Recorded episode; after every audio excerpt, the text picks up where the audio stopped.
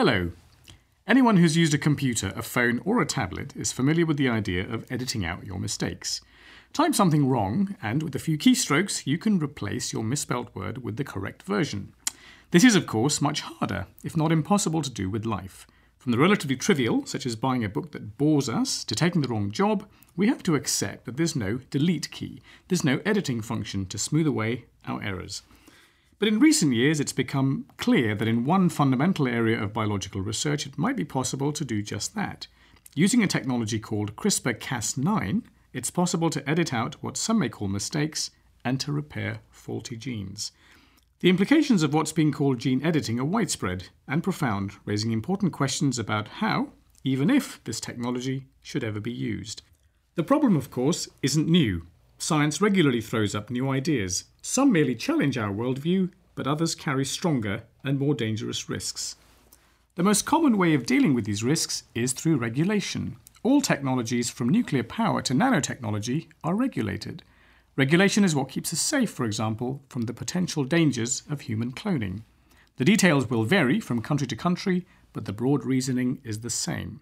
Now, the best regulations consider a range of points of view, and gene editing should be no exception, but that isn't always what happens. In this podcast, we're going to explore gene editing from the perspective of ethics and religion, and that's because these are two perspectives we don't often hear in public debates.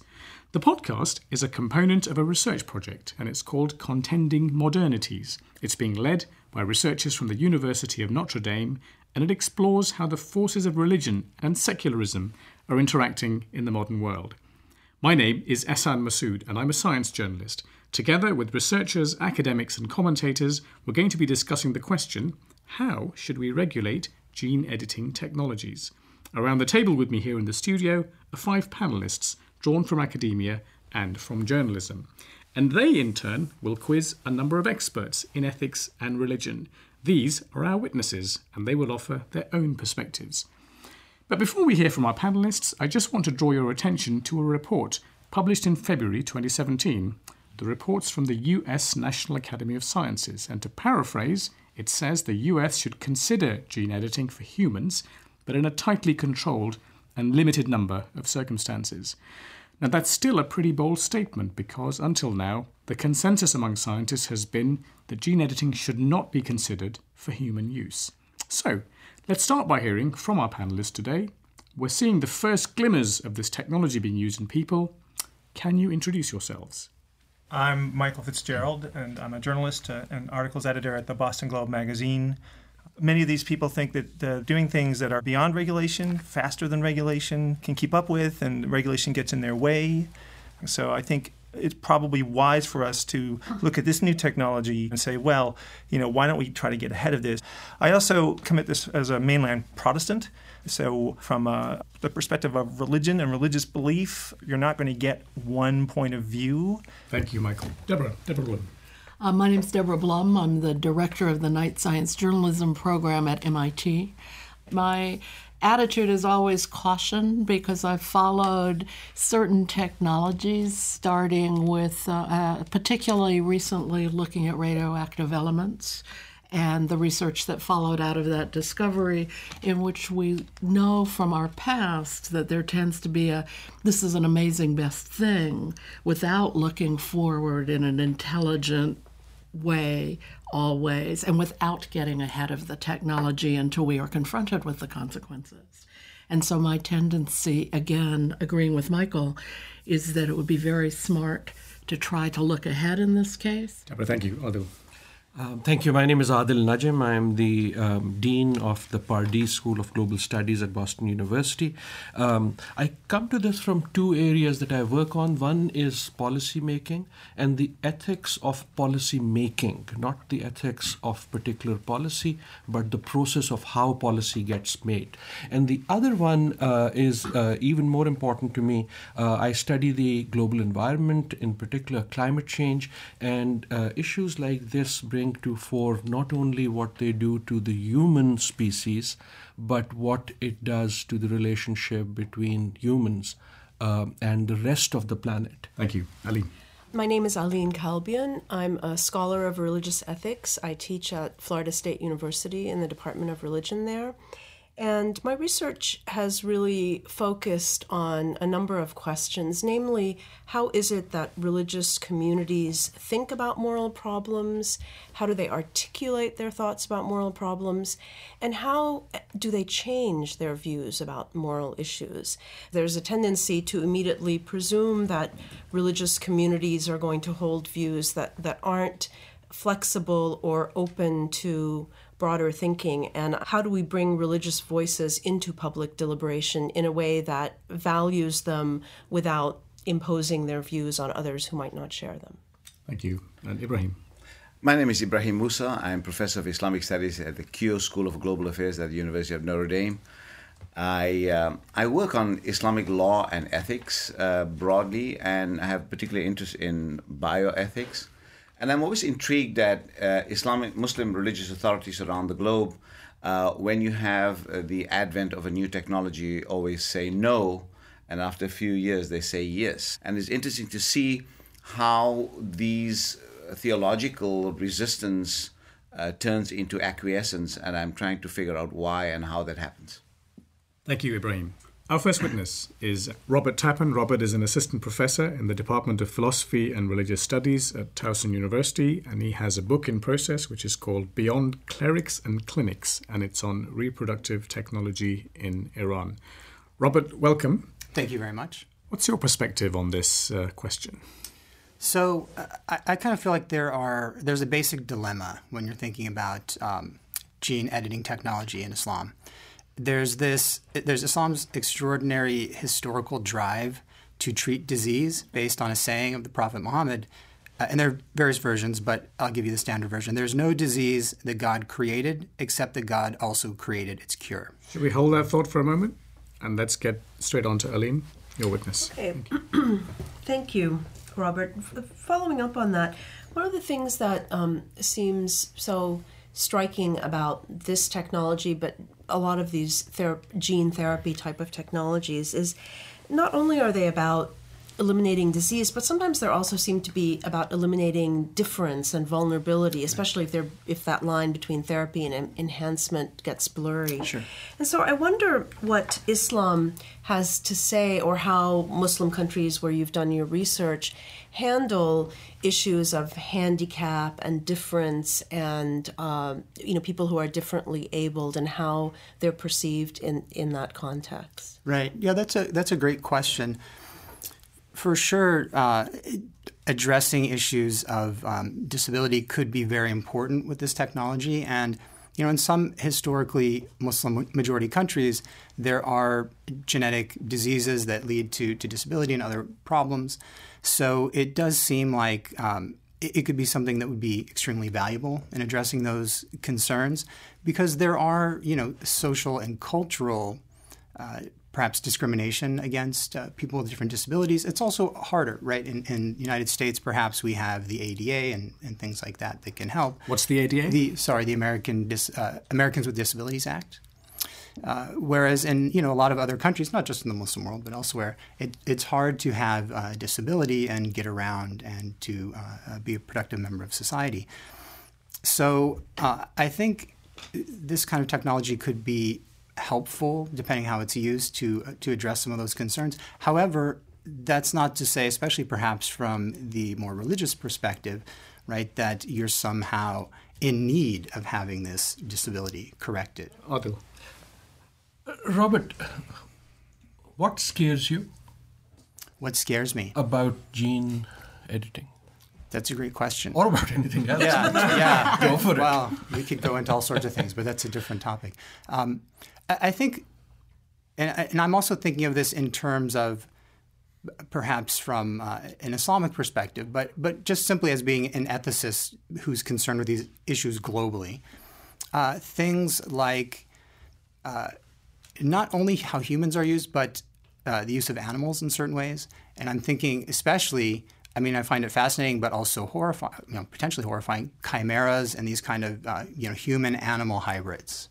So uh, I just taught my first uh, class of the semester, uh, Faith Perspectives in Bioethics, the other day, and you know, started off with a screenshot of the pig embryo with the human DNA in it that was just created uh, recently right? So the idea that these kind of technologies are are in some ways following uh, the market. There are things we could talk about there. The, the use of um, uh, genetically engineered mice and, and, things that you all have mentioned. It's kind of big business.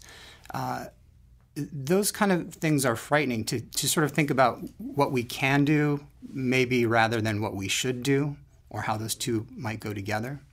Our next witness is Maura Ryan. Maura is Professor of Christian Ethics at the University of Notre Dame, which is where she joins us. Her primary interests are in bioethics and health policy, and her books include Ethics and Economics of Assisted Reproduction. Maura, welcome. Yes, thank you. It's very good to be here. And it's great to have you. And let's go straight to Michael Fitzgerald. Michael, your witness. I wanted to start with uh, I happen to have an advanced copy of a book called The Gene Machine by Bonnie Rochman, which looks at uh, the impact genetic technologies are having already on on on, on parenting and, and on having kids. And she uses an example of the way that we've used uh, we've been able to isolate, say, uh, diseases like Tay-Sachs or, or conditions like Tay-Sachs and help parents um, come up, uh, fertilize eggs that uh, are not going to have uh, the, those chromosomes in them. Uh, and in fact, in one case, I think she described someone editing the chromosome out so that it's not there uh, at all and using that egg, uh, that embryo. Can you talk a bit about whether this is a, a potential uh, step forward for thinking about the uh, the ways in which we are going to see gene editing technology used in, in, in, a way that perhaps society could could be uh, in favor of by and large. Mm-hmm. Sure. Well, um, if we think about, and here I want to speak from the point of view of uh, religious bioethics. So, for say uh, many of the Christian traditions, the end of science, the end of medicine, is to serve health and well being within the common good. And so we want to think about um, how is it that we create a common good? A how do we create the conditions through which individuals flourish together as a community? Uh, we celebrate the power of science and medicine to alleviate human suffering.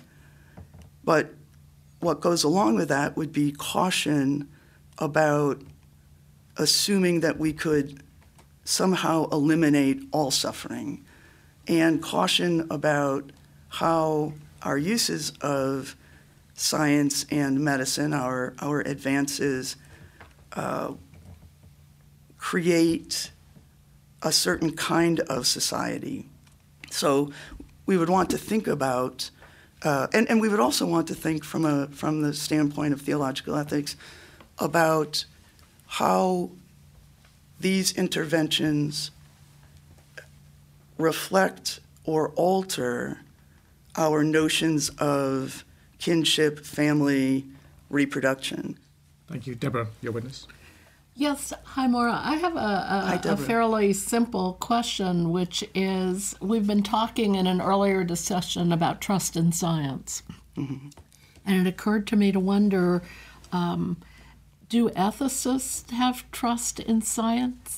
Do ethicists believe that scientists are actually thinking and considering seriously some of the issues you're raising about how new technologies should be used and whether they affect the common good? Or do you have concerns, in fact, that technologies such as the one we're discussing today, CRISPR Cas9, say, uh, are going to move forward without internal ethical consideration by the science community? Right. I think it depends. Um, I would say that my concern lies more on the side of commercialization. I'm more concerned about um, there being no brakes on that side of the shop than there being no uh, serious ethical reflection on the part of scientists. That said, um, I agree that um, what's missing is a concern for what we might call impact on the least well off and concern for the way in which these technologies might well exacerbate existing inequalities. Thank you. Aline, your witness. Um, hi, Maura. I'm going to go in a slightly different different direction. When I first started hearing about gene editing, I was really struck by the metaphor of editing. I think it's a really interesting mm-hmm. one. And in a report that the Nuffield Council on Bioethics issued on this topic, they addressed this question of the implications of using this language of editing, mm-hmm. suggesting that the, you know the genome is a book and scientists are going in as editors, which somehow implies that there's an authorial presence, who mm-hmm. wrote this book, what are the implications of that. So it leads me then to wonder what you think about how the public's perception of this technology is shaped, either positively or negatively, by this metaphorical language. I think that's a wonderful question. When, when I think of editing, I think not only of a text, but I think of improving a text. Mm-hmm right? So if I turn my manuscript over to an editor, I expect it to come back better than it was somehow. It doesn't always, the journalists are shaking and, their heads. even if we disagree, um, the, the goal of good editing would be to make your text clearer and more uh, and, and better than it would have been otherwise.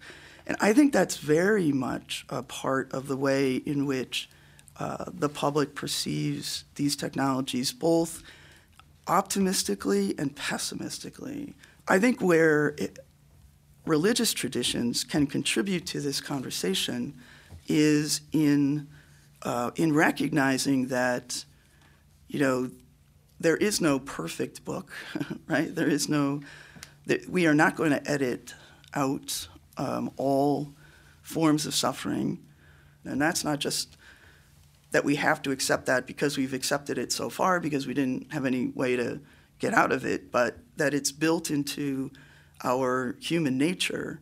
But where, where do you see this playing out on the ground? Uh, are is in effect are the, the ethics of this going to be shaped by ministers uh, and other church leaders for you know f- for most people because they're going to look and say, "Oh, ethicists. So that's that's someone who thinks big thoughts in a in mm-hmm. a place that I you know can't afford to go to. I'm not really sure that what they have to say actually matters to me, but this guy or woman in front of me in my congregation, what they have to say means a lot. So how important will that be?" For shaping this, this this sense of ethics across the broader population, at least in the U.S. Mm-hmm. No, that's a great question. Um,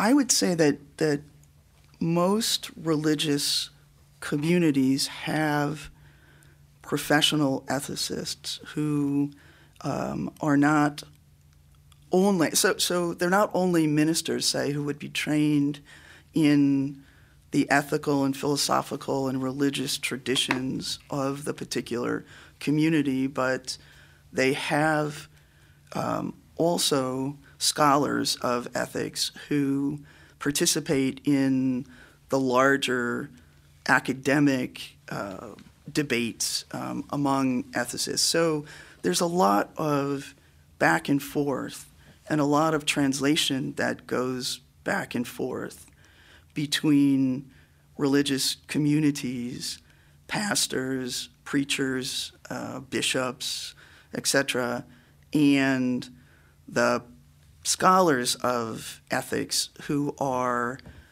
one would hope anyway, informing the preaching and teaching and policy making within those communities.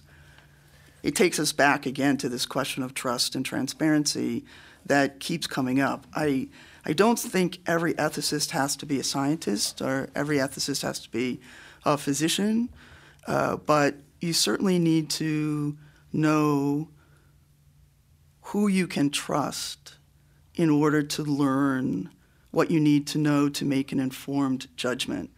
Maura Ryan, Professor of Christian Ethics at the University of Notre Dame. Thank you so very much. Thank you.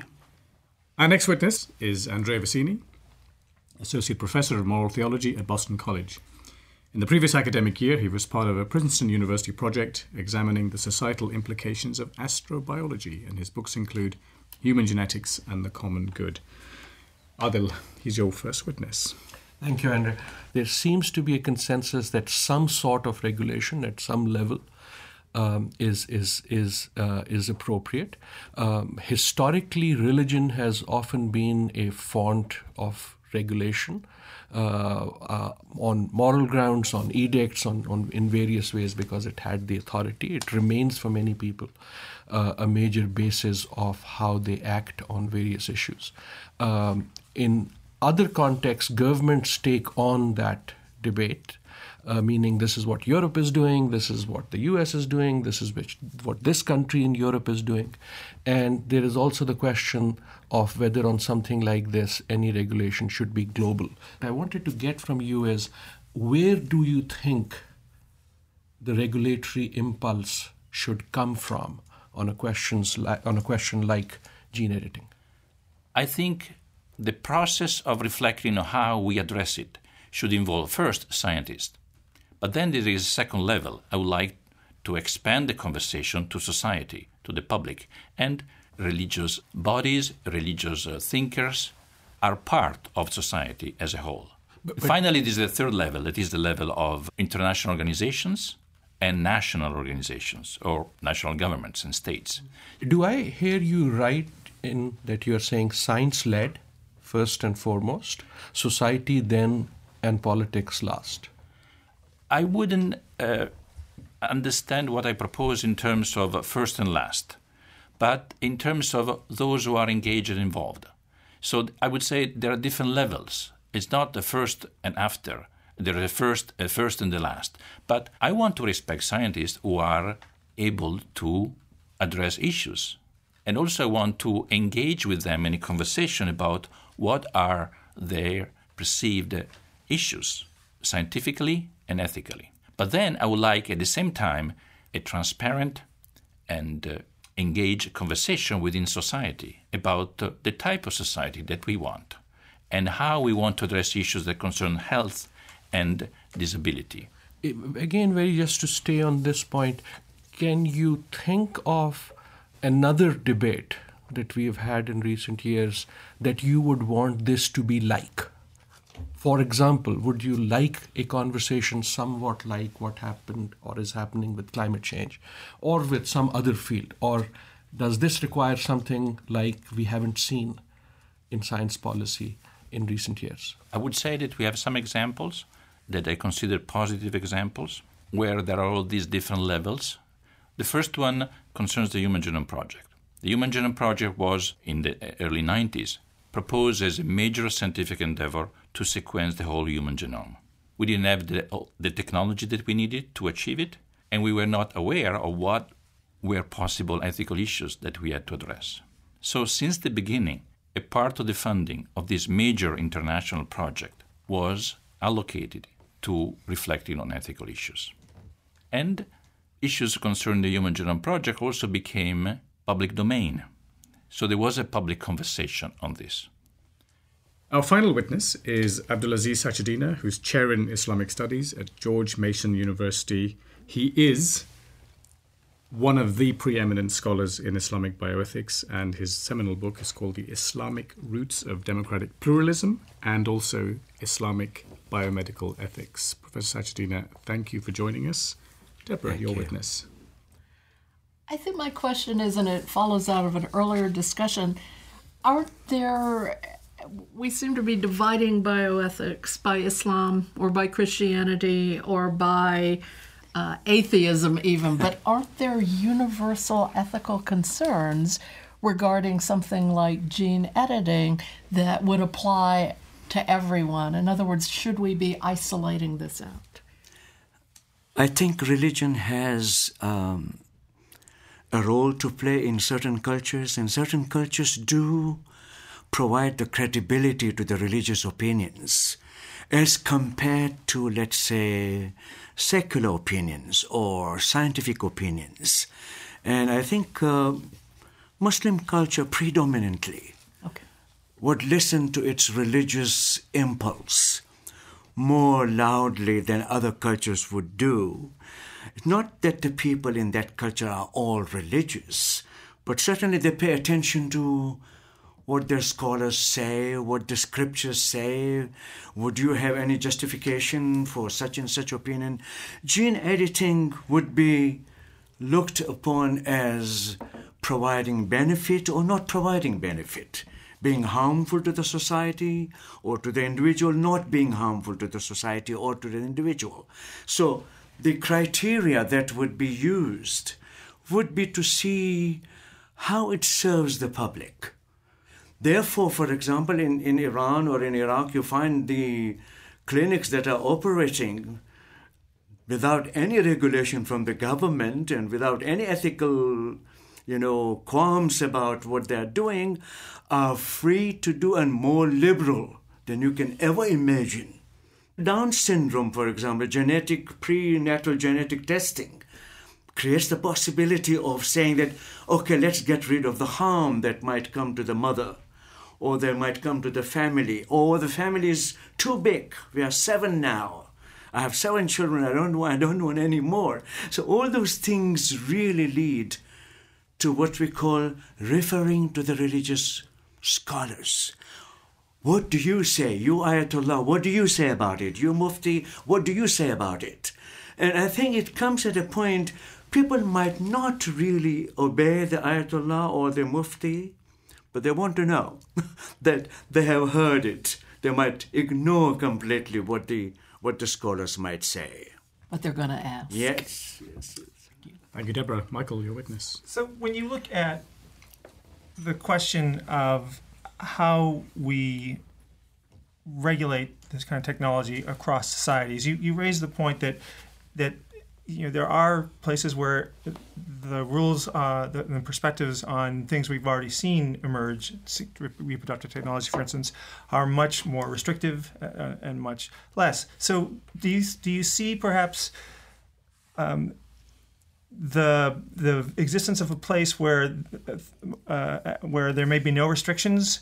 Uh, shaping uh, that being the place where all this stuff gets shaped and in places perhaps the US being one of them, where we have uh, the sense that well maybe we should be regulating this and keeping it under wraps you know are we going to see this stuff emerge from someplace that doesn't care does regulation actually even matter if that that disconnect exists I, I think very much uh, most of these issues depend upon democratic culture where people are ruled by the rule of law where scientists don't act as elite group in the society and don't care for what society does and believes and sensitizes itself, I think there is um, a general trend. Paternalistic medicine and paternalistic science both are dangerous in terms of not informing the public what is happening in the scientific world.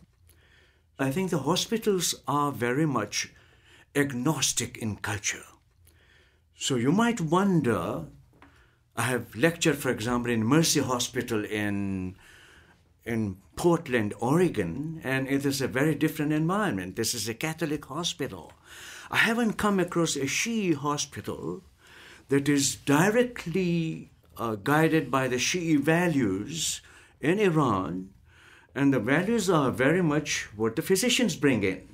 The physicians are the ones, if I'm religious, then I, I do care for it. But if I'm not religious, I don't care. Majority of the scientific community that I come across in the Muslim world are not religious or they might be outwardly religious because cosmetically you must pretend you are religious. So we, we have potential for wild cards. That's right. So it's it's that kind of trend which doesn't allow religion really to take its proper place as ethical evaluation of the situation. Also, let us remember one thing that Muslim culture is predominantly Sharia oriented which means the legality of the questions are far more important than the moral issues and dilemmas that we would raise. So they're quite literalist. And the dif- difference is that in ethical reasoning, you want to see the right and the wrong, but not in the other, you know, area. So uh, I think that that's the problem that we are faced with, that the law and ethics are not integrated in a sense whereby the ethics informs the legal decision making. Adil, your witness. Yes. So um, I, am a little. Uh, there, there multiple arguments you're making, two of which I'm trying to reconcile, and I say this as a Muslim myself. I don't find convincing your suggestion that in countries that have lots of Muslims, uh, the will of the what the scholars say means much more. I, I, don't see any evidence of that at all, except sort of in hand waving. For example, uh, scholars keep saying don't lie. People lie keep saying don't be corrupt. People are corrupt. You yourself went on and say, you know, the, the, about the clinics and so on and so forth. So I, I, I get a little uh, worried about sort of that definitive uh, view and where that will take us on gene editing. And then on, on, on the other side, this notion that people are not educated, which may be true, but I'm not sure that right now in Boston, everyone around us in sports bar is sitting talking like we have been for the last hour either.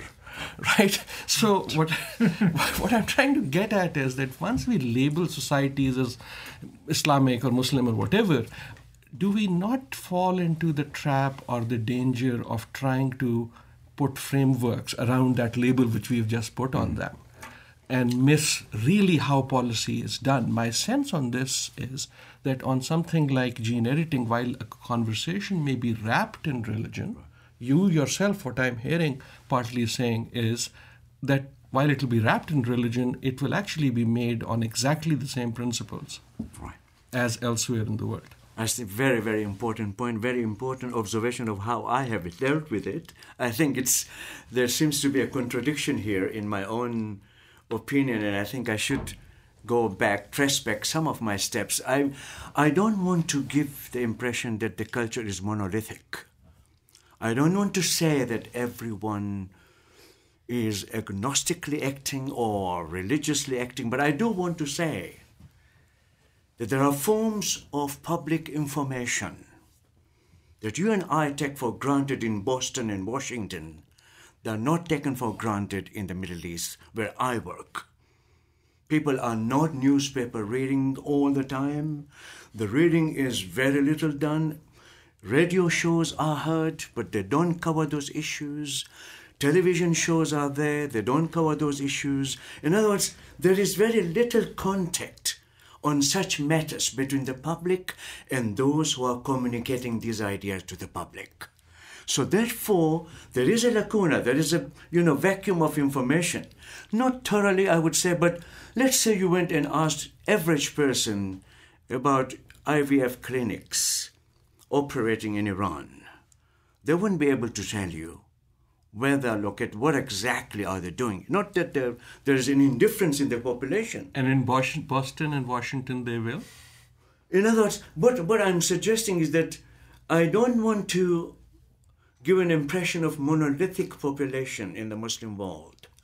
But at the same time, I'm aware of the diversity. Uh, Aline, your witness. One of the things that seems so apparent about this uh, gene editing and the CRISPR technology is the entrepreneurial aspect of it. The fact that people are making money from this, and that a lot of that, um, the the commerce surrounding it, is not being regulated. So it leads me to wonder whether Islam, Islam's ide- ideas about entrepreneurship free enterprise, competition, to what extent might they shape that aspect? And if there was any wisdom within Islam that might help people think about how to regulate the commercial aspects of this? The commercial aspect, again, depends upon how the technology is marketed. Mm-hmm.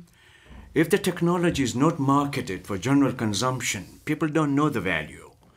And the value is known only by the scientists who are doing the research and who are, who are going to make big bucks out of that. So I think there is that dimension to it.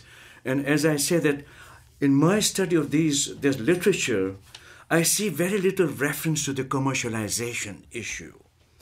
There is not much reference to that. Yes, there is now that reference that is coming in organ donation.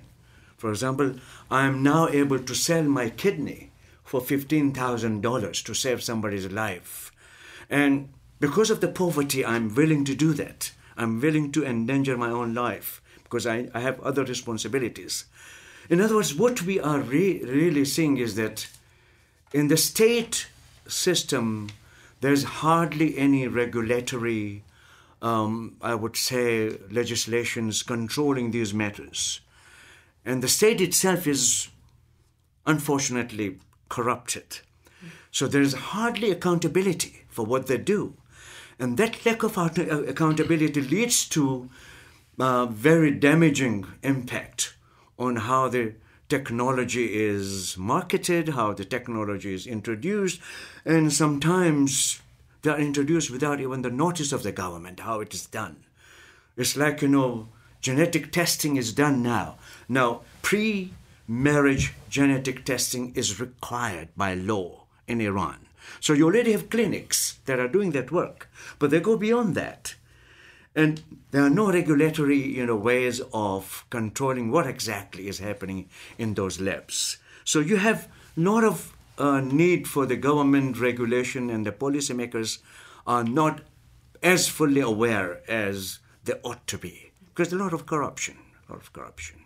Michael, But final we- quick word. We don't even know really the the impact that genes versus culture have as things play out. So so how do you inform people in these clinics about what, what it means if you you have a, if, a a gene edited or a gene removed?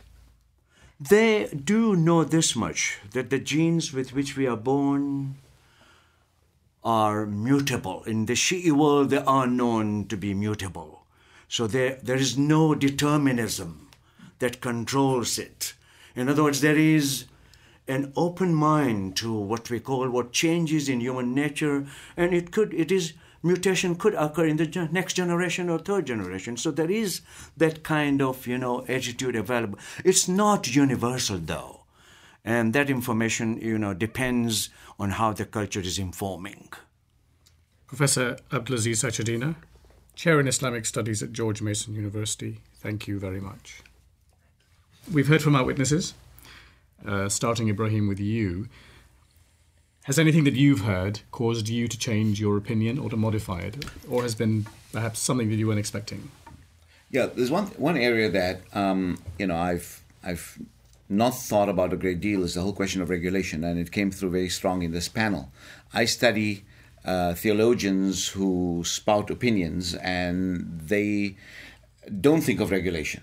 That's the very critical thing. So, in many parts of the Muslim world, theologians are autonomous. They, except for a place like Iran and others where they are part of the state, but not all of them. So they don't think in terms of governmental process. They don't think in terms of the big picture of the political economy of societies. They think through their textual traditions, their traditions of, of theology, and that's for them much more important. And to have coherence in that domain is preeminent, more important than the coherence of the larger state and structure. So regulation if one thing I will take away from this conversation is that how would I encourage people working in Islamic bioethics to think about the question of the big picture?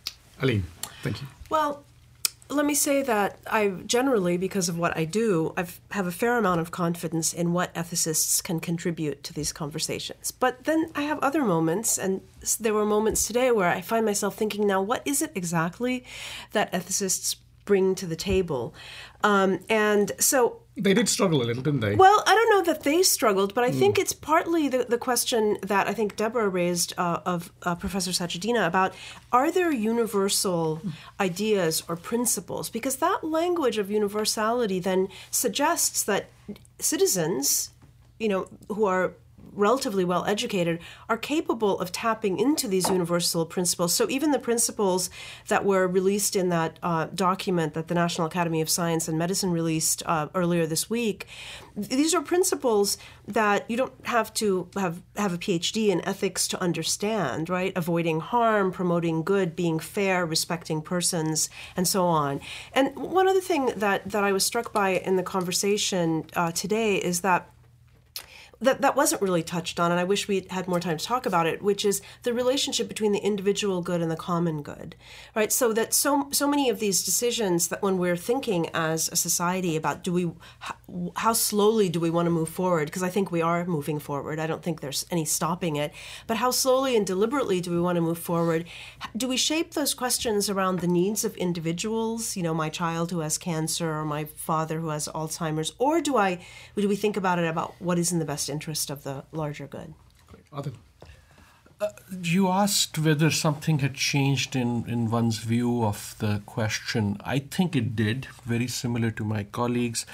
Um, unfortunately, I come with the unfortunate conclusion that the gap between the conversation on the ethical dimensions of gene editing and the policy entrepreneurial realities of how change is and will happen mm. is much larger than what I feared it was. Because in the past, the um, the different communities of opposition have organized. I mean, I'm thinking, for example, the Catholic Church in the UN Population Conference of '94, you know, and including in the sort of the run up to so many climate change uh, conferences uh, where different, you know, whether it's groups of religious believers or environmentalists or business lobbies, there's been a kind of groundswell of opposition, and I don't see that happening here. Is that would you? Uh, not yet. Not yet. Not yet. Yeah. And maybe it will. Maybe it will. But there's mm. other. There are multiple ways of things. There are multiple things that weren't mentioned. For example, the two parts of the world and two ethical frameworks that I think will eventually influence where this goes as much as anything else, weren't even mentioned in the whole conversation, not even by us China and India. Mm-hmm the technological impulse to be technological leaders of these countries themselves. These are going to be, these are big countries,